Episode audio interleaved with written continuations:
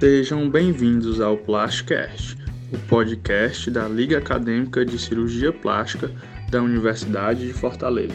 Bom, pessoal, eu sou o Pedro Lucena E eu sou o Sami Lima. e nesse episódio falaremos sobre os mitos e verdades do tão conhecido implante de silicone. Bem, sabemos que no Brasil são realizadas cerca de 250 mil cirurgias desse tipo por ano, apresentando a cada ano um aumento significativo do número de casos e pacientes que desejam realizar tal procedimento. Pois é, pessoal, no mundo, o implante de mama lidera como sendo o procedimento mais realizado, cerca de 1 milhão e 670 mil cirurgias de implante mamário, e ele é logo seguido pela tão famosa lipoaspiração, né? Com mais ou menos 1 milhão e 570 mil cirurgias por ano. E galera, vendo tudo isso, várias dúvidas vão surgindo sobre esse assunto. Hoje vamos falar um pouco mais sobre os questionamentos mais comuns entre os pacientes. Bem, pessoal, é verdade que colocar silicone acaba prevenindo que os seios caiam?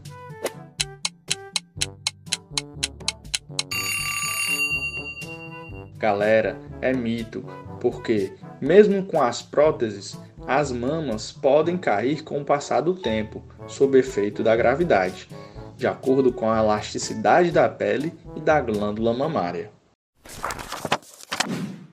Pessoal, vamos lá. É, vocês acham que é mito ou verdade quando dizem que a prótese de silicone muda ou chega a alterar o resultado da mamografia?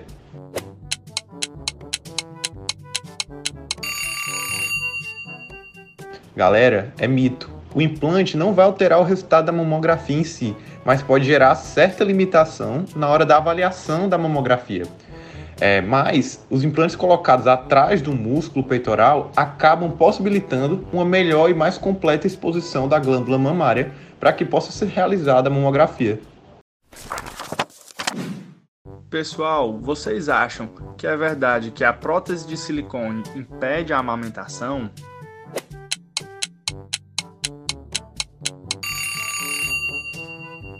Bem, isso é parcialmente um mito, pois atualmente a maior parte dos cirurgiões colocam as próteses atrás da glândula mamária, o que não influencia diretamente na capacidade da paciente de amamentar o seu bebê.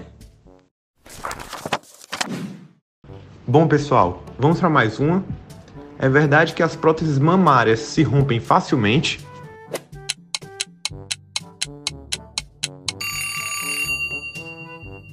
Galera, é mito.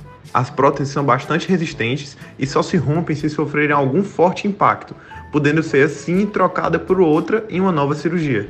O que acontece, na maioria das vezes, é apenas uma deformação do silicone, mas não chega a romper.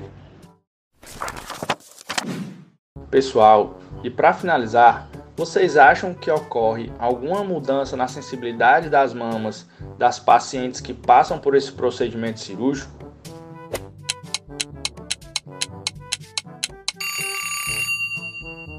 Galera, é parcialmente verdade.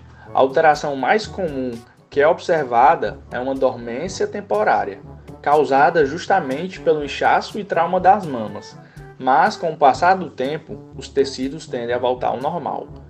Porém, em alguns casos, principalmente durante o deslocamento da área onde a prótese vai ficar, pode ocorrer uma lesão do nervo que inerva o mamilo, causando assim uma alteração definitiva da sensibilidade. Bem, pessoal, então é isso. Esperamos que tenham gostado dos nossos mitos e verdades de hoje. Obrigado pela atenção e até o próximo episódio.